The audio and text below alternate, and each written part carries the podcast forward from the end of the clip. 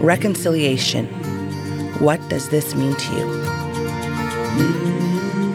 This is the Journey with Care podcast, where we navigate honest conversations about faith, culture, and loving our neighbors. I am the host, Melvina Gabosh, and I am an Indigenous lover of Jesus. Welcome back to another episode of Journey with Care with Melvina Gabosh. I'm here in the studio today with David Harper, former Grand Chief. I invited David to come and sit with us around the table to talk about some topics and some issues that I feel he can speak towards. I'm very honored and pleasured that he is able to come and join Journey with Care to discuss some insight into Indigenous communities and all that he does for our Indigenous people. He has lots of influence. He is well respected in um, our Indigenous community and in the Christian community. Um, he is a member of Encounter Life Church. He works and helps in ministry and he does a, a lot of different things. I actually just want him to just let us know what he's currently up to since he is not the chief no more, but God is using him in different ways and uh, different capacities. So, what is it that you do now? Currently, I work for a um, company that uh, owns the airlines in Manitoba, Exchange Income Corporation. So I've been with them from the beginning when they first started off, when they bought out Perimeter Airlines back in 2004.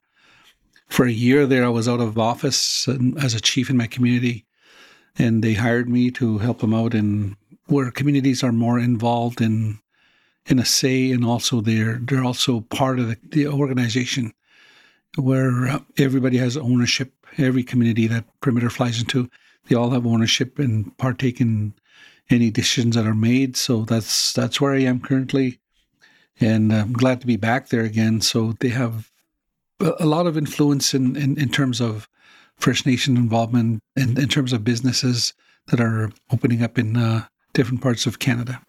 Oh, awesome. It sounds like a good job. it is. A, a, fun job. Do you get to fly all over the place? Exactly. Yes. awesome. The perks of working for an airline, eh? you get to fly into communities. So why don't you tell us a little bit about yourself and, you know, where you come from and, you know, I guess your walk and your journey thus far? Well, I gave my life to the Lord back in 1997. My life was turned upside down at that time, but at the same time also um, seeking God and seeking direction. You know, I had I had a dream one night. I used to work for that airline, Perimeter Airlines. I used to work for the airline, and I had I had my pilot's license and I had everything going well. But at one point in my life where everything fell apart, my family life totally, totally fell apart. And that's when I started seeking the Lord. And I remember this one night that these elders were gathering in uh, North End of Winnipeg. It's a United Church circle of elders that come from Saskatchewan, Alberta, Ontario. I'm not sure if it's part of Quebec, but anyways, they uh, they had a meeting there one night, and I asked my dad. My dad was there, and I said, "I want to, I want to come to that service. They have an evening service." So that evening, that particular evening, they were having prayer services, and I says, "I said, Dad, can I can I go for prayer?" That was a time when I called on the Lord, and uh, I remember that old that one of the elders came and hugged me, and I felt that's the first time I ever felt Jesus hugging me. Oh wow! That was that was a really uh, that was a turning point in my life. You know, it's not easy. It's not an easy walk, but you know the Lord is there to help us, and that's where my my life changed. And I remember having this dream one night where this group of four people were standing in the midst of um, out in the grounds, and I remember this one man coming to me and he told me, "You have to go home and run for chief." from that time on, I said, I can't run for chief because, you know, my family life isn't even together. And then I remember that elder, the longest serving chief in my community, telling me, you know, he practically gave me heck. I said, when I told him that I can't run for chief, and he says to me, of all my lifetime, of all the books I read in my life, there's not one that I've read where it says you cannot lead your people because your wife left you. Mm and that you know that, is so true because a lot of um, a lot of our communities and our youth they're being um, condemned for for all the wrongs that they do. But you know, clearly the Bible says that uh, you know the God, God uses the foolish to yes. to change. So that's where um, that's where my life changed, and and throughout that time that I started uh, being chief, I got, got called to being chief again. and then um, working with other First Nations and communities, and you know, when when I left that uh, that one point in 2001, I believe, for three years, I asked the Lord to show me how a preacher man travels. How do how does a preacher man travel? And those are the hardest lessons I ever learned. And I shouldn't have asked for that question, but I'm glad I did. Now I learn. Now I know because they go by faith. Yes. They, there's no money involved. And I remember my late brother telling me, don't think you're, you're going to travel like a chief when you work for the Lord because Jesus uh, rode on a donkey. And and sure enough, you know, I found out the, the very hard way, but very, very humbling way how a preacher man travels. And today I really respect people that are out there traveling for the Lord and I try to bless them as much as I can. And I know I know that they're traveling by faith. Yeah. And I hear a lot of stories that and a lot of um, feedback you know, you helped me at this point that during that time, you know, th- that those are those feel good. How many communities do you think that you've been able to travel into? Well, I've traveled quite a bit here in Manitoba and traveled most of it in Ontario. But uh, I remember parking one night in between uh, Trans Canada and um, Sioux Lookout. I was waiting for my son to get off the uh, a ride from Thunder Bay, and the Lord and I and clearly here the Lord spoke to me I was looking at the map of North America, and the Lord told me I'm going to take you right to the very south of uh, United States, which is a White River Apache Nation, and I'm going to take you way up to the north in uh, Rankin Inlet, uh, the uh, Inuit communities. Yes. So I, I've been we've been able to travel to those communities, and at least over close to 200 communities we've been traveling to this last several years. Um, yeah, we I see it all over Facebook. You go into many, you travel all over the place. in these communities, when you're invited into these communities and you travel into these communities, what are some of the things, the struggles, the barriers, some of the things that the community members are facing? They're almost all the same. The, the, the indigenous communities, right from from Rankin all the way to Manitoba, Ontario, Canada, in the states are almost the same. It's housing issues. Housing, okay. And, and, and a lot of it comes from uh, things like residential schools and broken families, CFS system, Sixties scoop. They all come from that same, same uh, dilemma. So for us to come together and realize that, uh, you know, we, we got to overcome this tragedy that, that happened in the past, it, it's going to take the next generation to to be able to overcome it. Speaking about reconciliation, I want to ask you a question. Uh, what does reconciliation mean to you? Well, reconciliation starts with us. A lot of First Nations, we've been the, the mind of colonization the, and, and how it tears us apart, and, and for, for us to be apart, not for us, for the, for the child that is within us, was uh, was was broken. So reconciliation has to start within our communities. I mean, look at our churches here in uh, here, here in Winnipeg alone. You know, we rarely come together, rarely, and and that's where it has to start first. Yes, it's it's welcoming that other institutions are opening up, but the real the real reconciliation starts from us. From us, okay. So, in your travels in the communities, how have you seen um, reconciliation happening amongst the community members? I know that in our indigenous culture, our indigenous, there's two separate things there's the Christian belief and there's traditional belief. So, how do you see reconciliation working in the communities with those two dynamics? It's really that the, elders are brought everybody together. I mean, it's just like a, a mother. When you, when you have a mother in, in, the home, she's the one that actually sets the rules. And, you know, when the mom is gone, you know, the house turns upside down.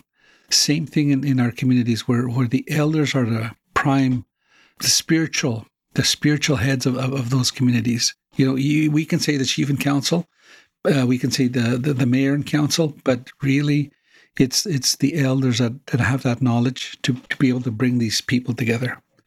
The heart of CareImpact and the vision of Journey with Care is to connect and equip the whole church to effectively journey in community with children and families in hard places. From your experience, what would it look like for the church to journey well with others? The church has to come out and be able to help. We've, we've been out in the streets the last several years. And as we're out in the streets in the last several years, a lot of these youth, especially the youth that are coming out of CFS, the youth that are coming out of jails, they're being left out in the street, right?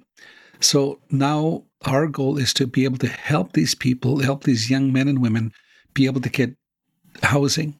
And it's not easy to just to get a an ID for a person yeah. that doesn't have n- no no other IDs. No other IDs, yeah. exactly. So th- those are the key issues in order for them to get an apartment, in order for them to get uh, help from the city. As going back to the question, really at the at the, the very beginning, the each community has to set uh, a precedent where to keep the youth in, in the in the home mm-hmm. in, in, the home community. Yeah. Because once they're out in the street, they, there's no going back. Yeah. It's very hard for a lot of them. I'm so proud of this guy named I'll I'll say let's call him Cody, and um, you know he he has no IDs. During COVID, we, he got stuck in Brandon. We couldn't get him to Winnipeg. Finally, he's here, and we've been looking after him. And they, they live in, in in in the north end of Winnipeg, and they have mm-hmm. eight people living in, in that one house. And he has not had a single assistance from the city or or anybody. And I was so impressed how how he survives. He's 17. He almost has his grade 12, so mm-hmm. he he ha- he has time to go back. But you know, there's drugs and alcohol involved uh, almost every day. But the thing is, at the end of the day, we need to move forward in, in terms of helping people like that g- getting away from the street. Once he's out in the street, then what, what are we going to do, right? Yeah. And, and it's very addictive to get dr- addictions, addictions of drugs, meth, and cocaine. You, you, you name them, they're all out there. So one of your passions is helping the homeless. And did it start during COVID? that you started you guys got went out there and started to help homeless that's when we opened up publicly okay. we, have been doing this for several years now i've been i've been uh, personally i've been at it like, as far as 97 96 you know i every time lot thunder had meetings and uh, i would go to the service and i would help out and you know in, in the evenings i would go for a ride because i was alone my like, like i said my family was broken up and i was alone and I would take a drive and I would pick up two or three people off the street. I said, "Thank Today's Thanksgiving. Did you have your supper yet? They, say, they would say, No. Let's go for supper. Your, your choice. I'll take you anywhere you want to go. And a lot of them, I, re, I still remember these four four people. And one, and then I just bought this new truck, and I just bought this brand new truck, and I picked up this one lady, and no, two ladies and two men, and one lady had her pants all wet. And I thought to myself, am I going to let her in my truck? Mm-hmm. Uh, at that point, I said, I don't care. This is the way she is. I'm going to accept her the way she is. Yeah. I asked them, what do you, what do you guys want to have for supper? It's, it's Thanksgiving. And they said KFC. No, they wanted some KFC. yeah, that was steak and go to the cake or somewhere. No, it's KFC. that was their treat, and I really, I really enjoy that. And and a lot of them, even uh, this past um, winter, we we go to this place at 190 Disraeli, and when we get there, and I, and I would ask them, "What is your treat today? What do you what do you want?" And same thing, KFC. KFC. so simple, eh? Simple. I yes. love that that chicken. um, so working with the homeless and working with, you know, people that are stuck on the streets are on living on the streets, the addiction and whatever got them there. What are some of the stories that you hear? Like is is it trauma from the past? Is it, you know, they've come out of uh, care? Is it, you know, residential schools? What are some of the stories? It's a mixture of both, a mixture of uh, both. But one of the biggest stories, like I always repeat this story. I was in Thompson. I was I was a grand chief at that time, and I was sitting there having a breakfast and I ordered steak and eggs. And I could hear that, that voice inside me as I was looking across the street. There's these people going into the dump, into the dumpster, hmm. the canisters, and they were going in there looking for food. And I could hear that voice saying to me, Are you done eating? Wow. After you're done eating, now look at them. Are you going to go feed them? And I, when I heard that voice, I said, Yes, Lord, I'm, I'm going to do this. And I went and got meals and I approached him. And um, I remember this. Uh, these two people. One of them was asked. One one person was. This lady was asked, "Why why are you out in the street? You have a home.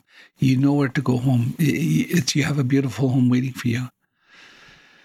And the question she asked us was, "Have you ever been raped five mm. times in a single day?" And that, you know, that that really shocked me. And and I'm going, "What? That's why I'm here.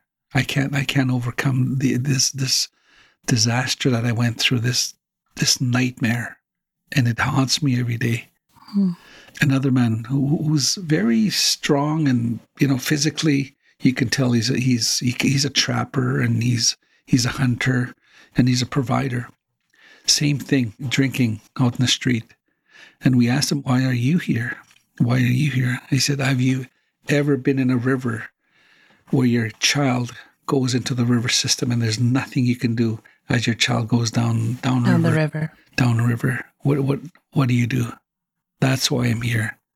A lot of stories like that, we, basically all they want is somebody to talk to them, somebody to tell them that, that all it takes is Jesus loves you. Yeah. I remember this one uh, in um, Onion Lake, Saskatchewan. As I was about to sing, and this young girl comes and s- sits down, and I hear, I hear the Lord telling me, Tell her that Jesus loves you. And that's it. Jesus loves you. And I approached that young girl. I said, You know what? I heard before I was singing, I heard the words come to me to tell you that Jesus loves you. I didn't know her story until a few minutes, a few, not even a month ago, when I was passing by uh, Onion Lake, Lloydminster. I had a message from that that girl. It was about three years. She says, I, I says, I've been wanting to get a hold of you. I, I wanted to tell you that night, that was my last stop. I was on my way home to commit suicide. Hmm. I had about a whole two pages worth of court documents, court court incidents that I've been going through, break and enter, stealing a truck, stealing a vehicle, break, uh, uttering threats, being on cocaine, and the list goes on and on and on. And I told him, take it to the Lord, trust the Lord. And in my thoughts, he said, I wanted to tell you, you don't know how I feel. You don't know why I'm here. And she says to me, from that day, walking home, all I could hear is trust the Lord. Trust and the that Lord. Jesus loves you. Hmm. And that was it. You know, the message was simple, just simple words. And and I gave her a hug that night, and she says, "My life had turned around." And this month, he says, this was a few months, a uh, couple of months ago. It was my last court date I got no record. I got everything got awesome. dropped. Everything. I don't have to report to a probation officer. I am free today, and I I live for the Lord, and I thank Him every day. And then from that day when we met her, you know, I adopted her as my spiritual daughter. And and lives like that, you know, when you have that impact, it it makes you want to continue going. So that's that's that's one of the biggest uh, reasons why you know you, you look at, don't bypass, put it this way, don't bypass anybody that's on the street that's looking for a cup of coffee. All you just tell them is, get, here's a cup of coffee and Jesus loves you. Mm-hmm. You know, be, be that good Samaritan.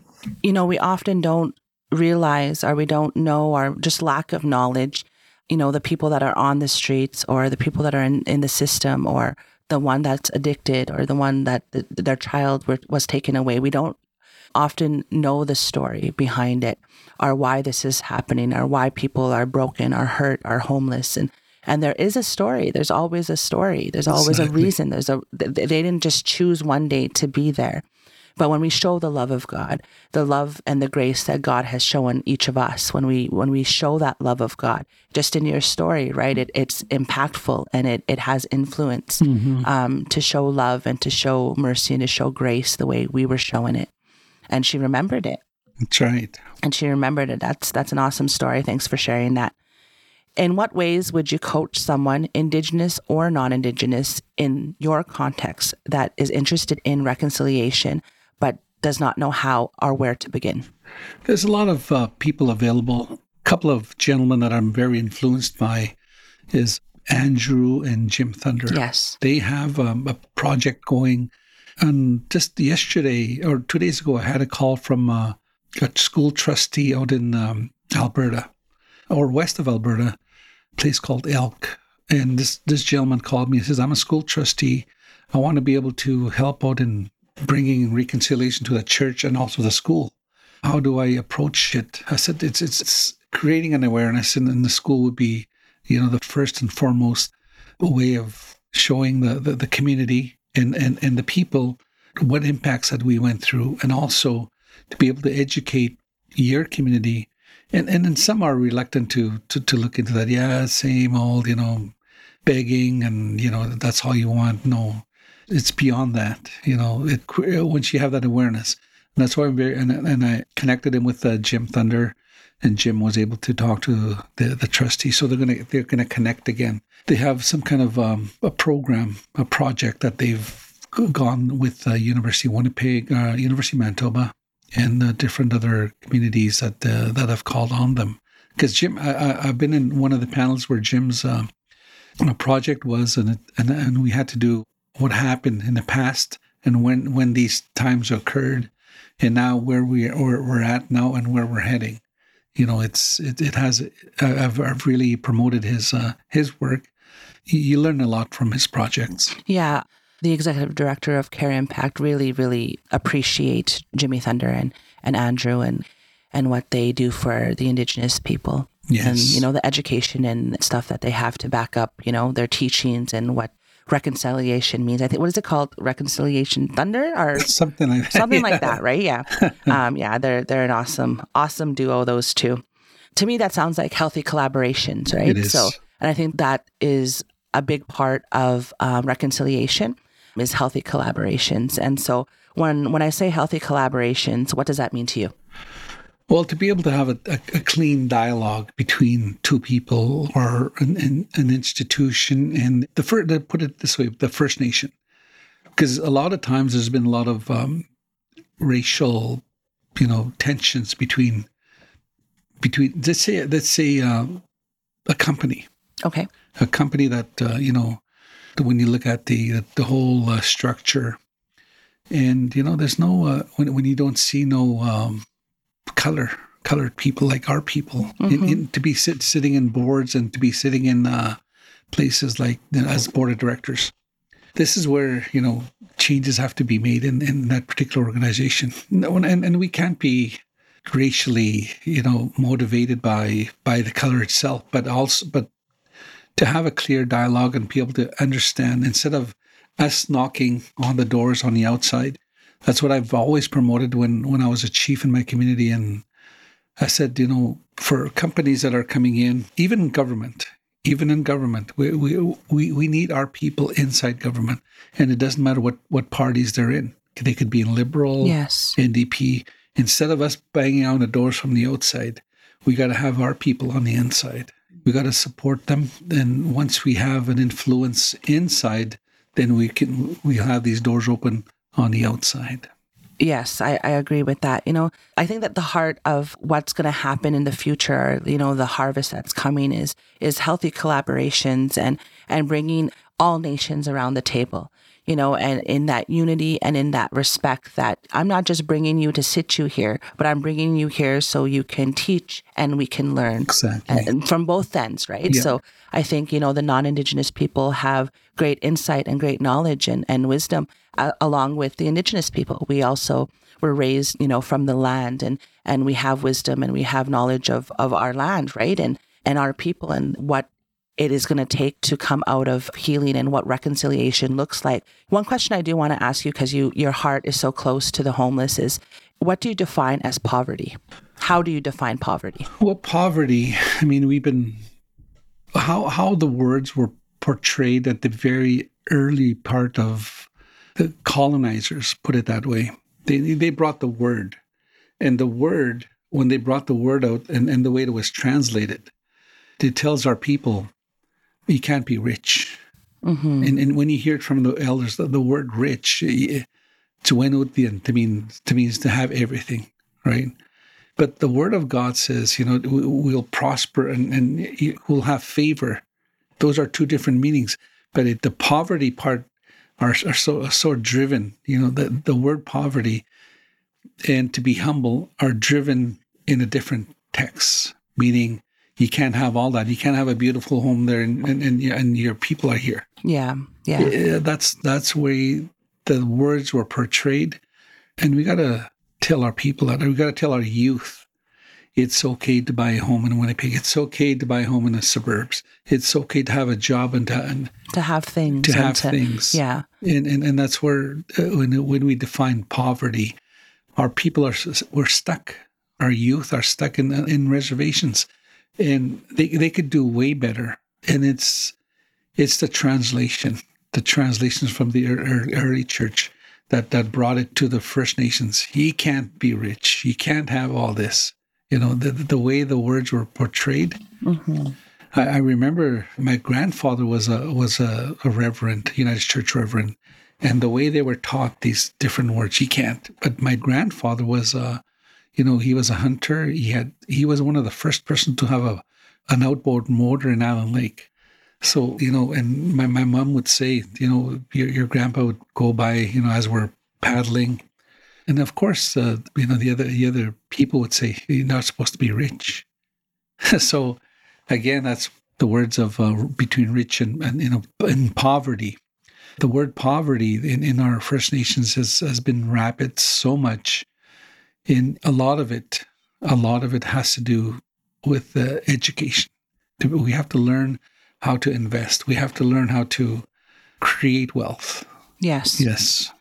So, throughout your travels into different communities and all around Canada and the US, in conversations around the table, in, in conversations of reconciliation, of poverty, of homelessness, of the child welfare system, healthy collaborations, whatever conversations you're involved in, who do you see that is missing around the table of discussion? And what would it look like to make room for them? And what kind of impact would that be? Like, who is missing, first of all? To be honest, the church. The church is not is not part of the discussions. We're so confined that only this is allowed in the church. Even here in the city of Winnipeg, we have this, um, we call it Jesus Fest. It started in uh, during COVID, and we wanted to bring all the churches, First Nation churches together, all of them. And of course, two or three will not show up. Yeah. You know, and that's what I mean about reconciliation. It, it starts from us. This is the whole key once we get together and then we can bring others in. And when, when that happens, then we're, we're in for a, a major breakthrough. You know, somebody's out there, and yes, yes, they are praying. Yes, they are busy.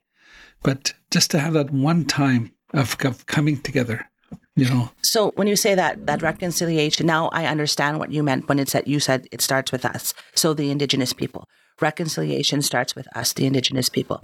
And so for that to go forth, what does that take? That takes, you know, healing. Um, for it to start with us, what do we need to to do to be able to, you know, move forward to invite other people in? It's a spiritual process, right? It's it's just really it's spiritually. I mean, look at uh, Azusa Street. Mm-hmm. The Azusa Streets started with with one group of people in, in, in a home, and I just came from there just uh, last week, and I don't know what uh, you know, I was I was at our home church. I was on a Sunday, and I hear the Spirit of the Lord saying, "I'm taking you back to Bonnie Brae House Tuesday." Wow. And I'm going, Bonnie Brae House Tuesday. I didn't tell my wife. I didn't tell nobody until I'm going back to Bonnie Brae House. So when I went to Bonnie Brae House, sure enough, I left Tuesday. I got to Bonnie Brae House on Wednesday. The doors were locked. Everything was nobody's answering. So I, I phoned this one phone number I've, I've been trying to connect them all since since Sunday, trying to go visit. And we had a history lesson there. Uh, in 1906, when, when revival hit that place, it was a group of people that came together and under one, under one, one accord. And the whole revival took place in, in North America. And, and that's what I mean. We have to come together as one mm-hmm. and, and, and, for reconciliation to happen, but everything else to happen. And one of the amazing parts was 1922, uh, right after the passing of um, of uh, William J. Seymour. His prophecy was in the next hundred years, there's going to be another awakening, another revival that's going to take place. Well, what year is it today?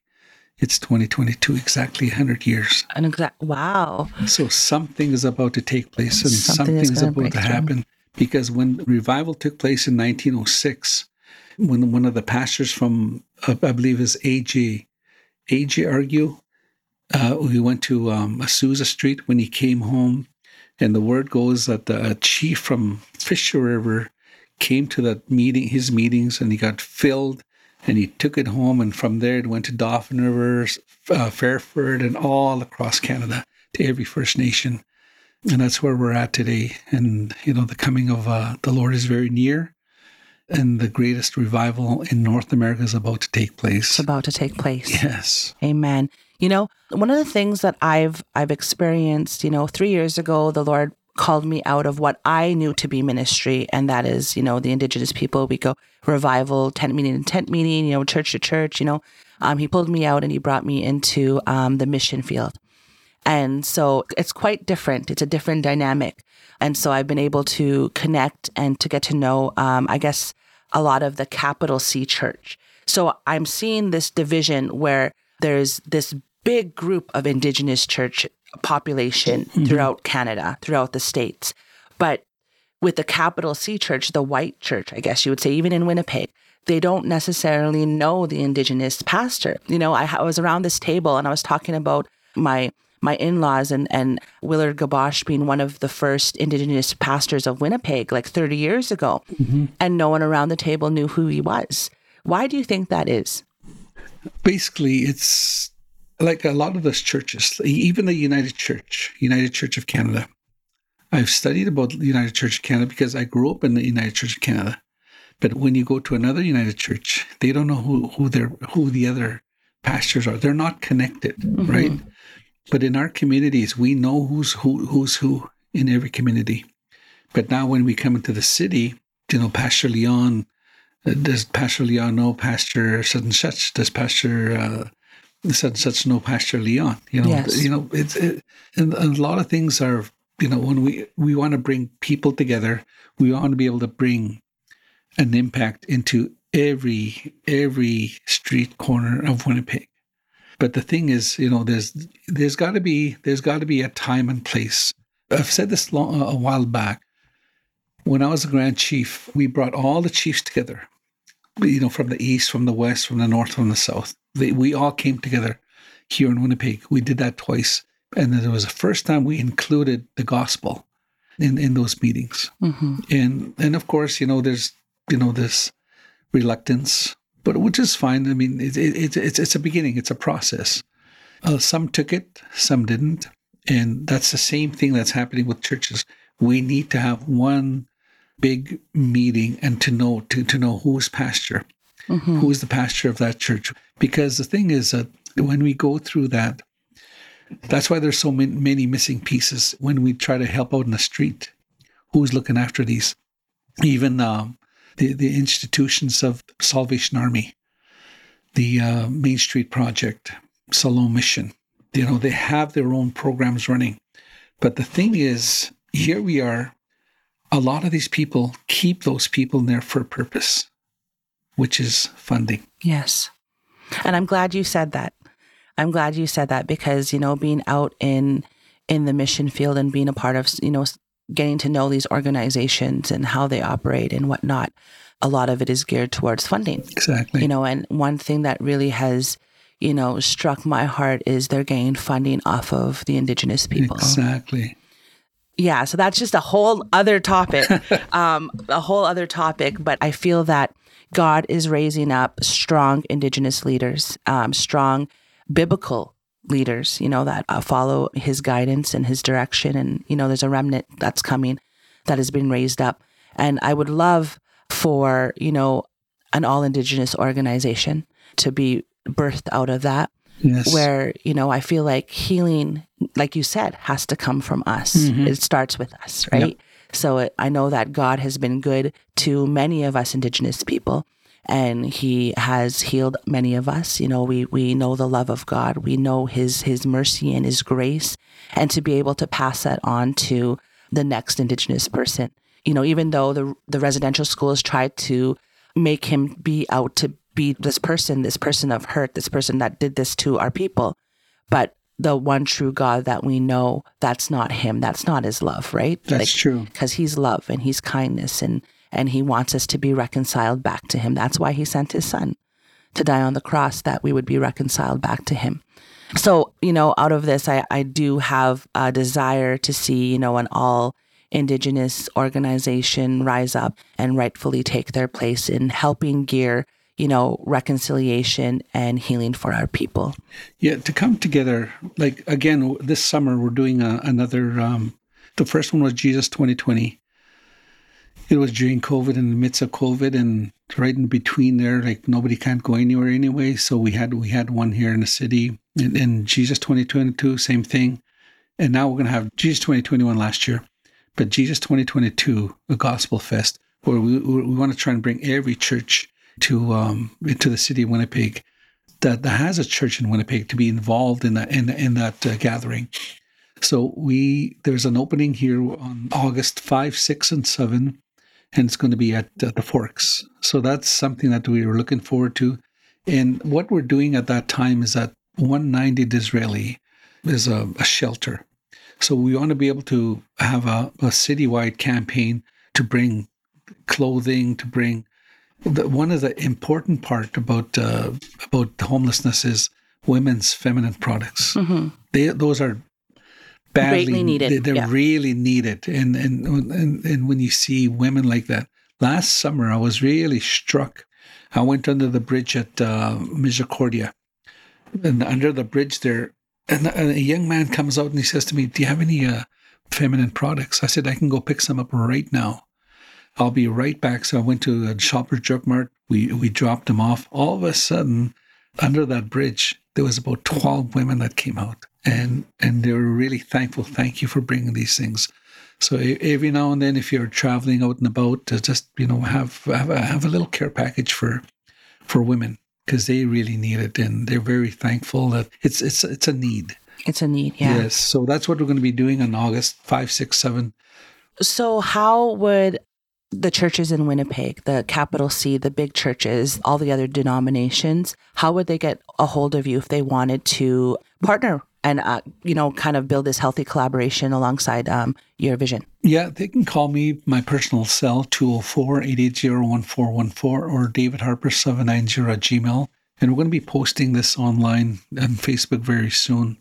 Yeah, we just we needed a confirmation from uh, the forks which we got this morning so we're, we're that's have, exciting it is it's, exciting. major campaign that we're going to be doing so now that the, the forks is open so now we have to extend more singers during the afternoons. I mean, it's it's for everyone, and we have people from uh, Arizona coming in, Alberta, Saskatchewan, Ontario, Quebec.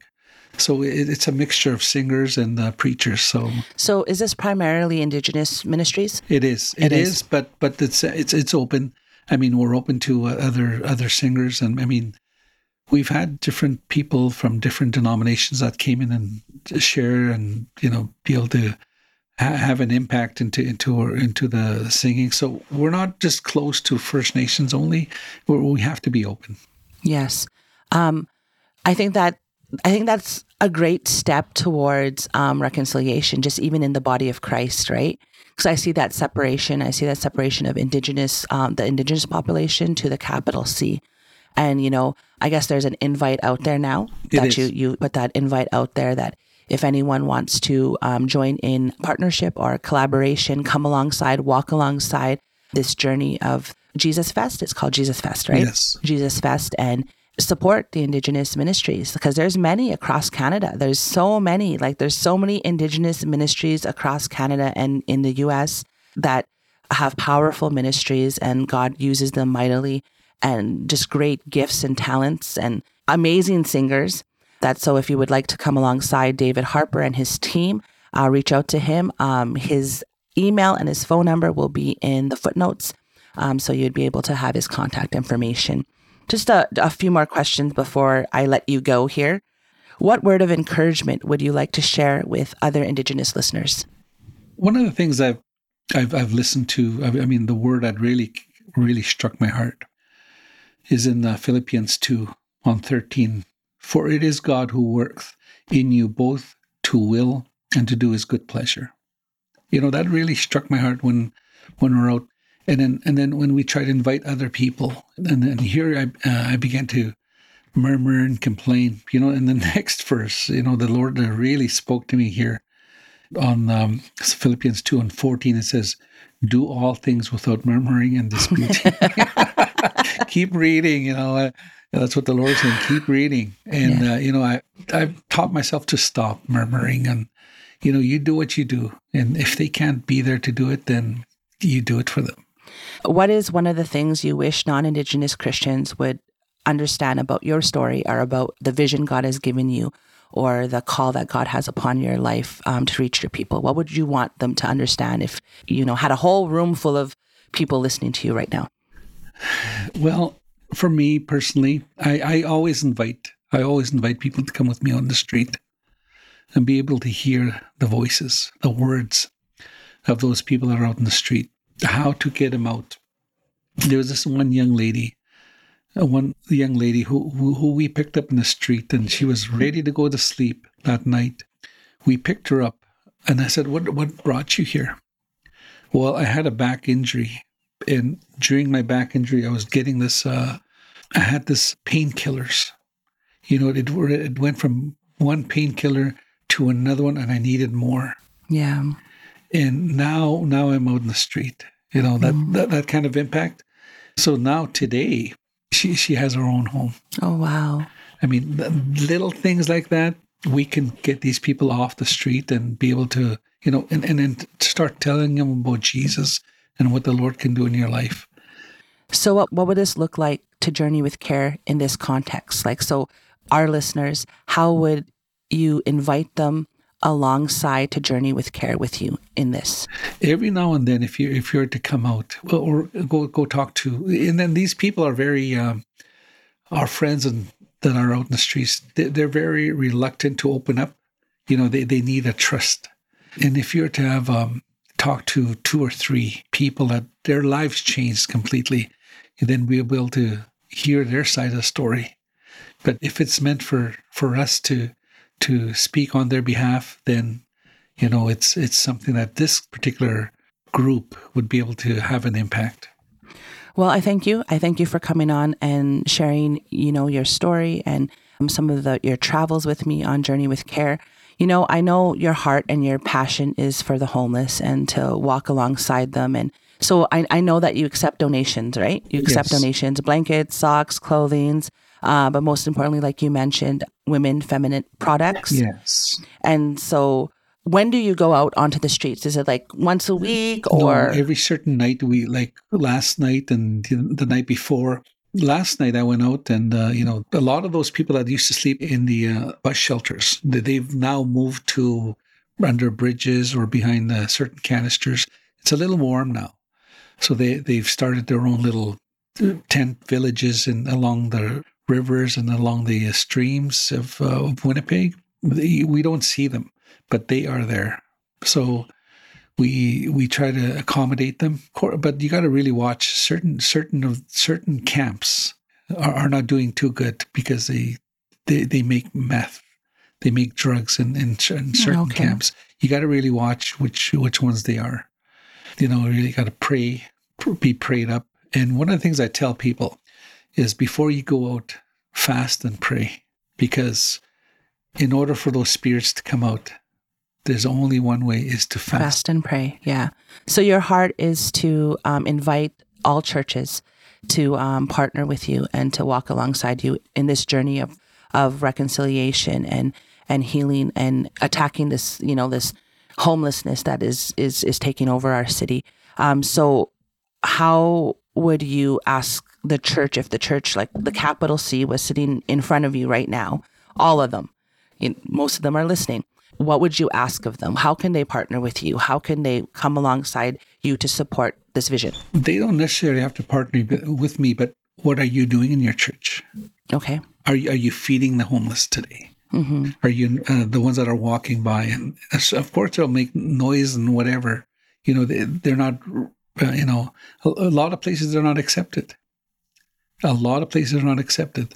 Some are, are you know, some want to come to hear the word just for that moment, just to be, just to be in that place. But you know what? It, again, they have spirits in them. They have there's certain something that's attached to them. Mm-hmm. We have to be prepared to be able to pray, and it's only through fasting and praying that these spirits will be able to leave them. Yeah. Because I did one this one one particular area, and there was eleven of them in this one particular shelter, and I fasted and prayed for. On the fifth night, I, I went and checked up on them. They were all gone. Mm. I was so I was so amazed. I was I was so happy, and you know, we if there if more people can do that, you know, at, at Jesus Fest, what I ask because you know it's it's it's a place where we're going to. I would ask every singer, I would ask every preacher, you know, at least fast and pray one or two days before you come come to that yeah. meeting, and see the impact well, I'm excited for Jesus Fest 2022. Yes. I'm excited for that. It'll be at the Forks this year, so that's exciting. Um, you know, they have so many different activities and concerts and stuff that happen at the Forks, but I don't think I've ever seen a gospel jamboree or gospel, you know, yeah. something in that context. So that's going to be awesome for the city. So I'm looking forward to that. And I just thank you for your vision and your heart for the broken and, and the homeless and you know, just the mission that you're on for the kingdom of God. You know, I see I see your heart, I see your willingness to to bless. And that's one thing that I know about about you and your wife is that you're always blessing those in need. You know, God blesses you in return. So yes, he does. Um, I thank you for coming on and just hope you have a good day, rest of your day. um, thank you for uh, listening to another episode of Journey with Care with Melvina Gabosh. Until next time, see you later. Thanks for listening to the Journey with Care podcast, where paths connect over real life stories and honest conversations. We hope you continue to join us on this journey of faith, reconciliation, and loving our neighbor. Be sure to like, follow, and share. Special thanks to host Melvina Gabosh, Ark podcast engineer Johan Heinrichs, and donors who help make this show possible. Journey with Care is an initiative of CareImpact, a Canadian charity dedicated to connecting and equipping the whole church across Canada to effectively journey in community with children and families in hard places. Learn how CareImpact is transforming the way churches engage with child welfare with our CarePortal technology and academy training. To support this podcast or to learn more about us, go to careimpact.ca or click the link in the show notes. We're so glad you are part of this journey with us as we journey with care, even in the messy. Until next time.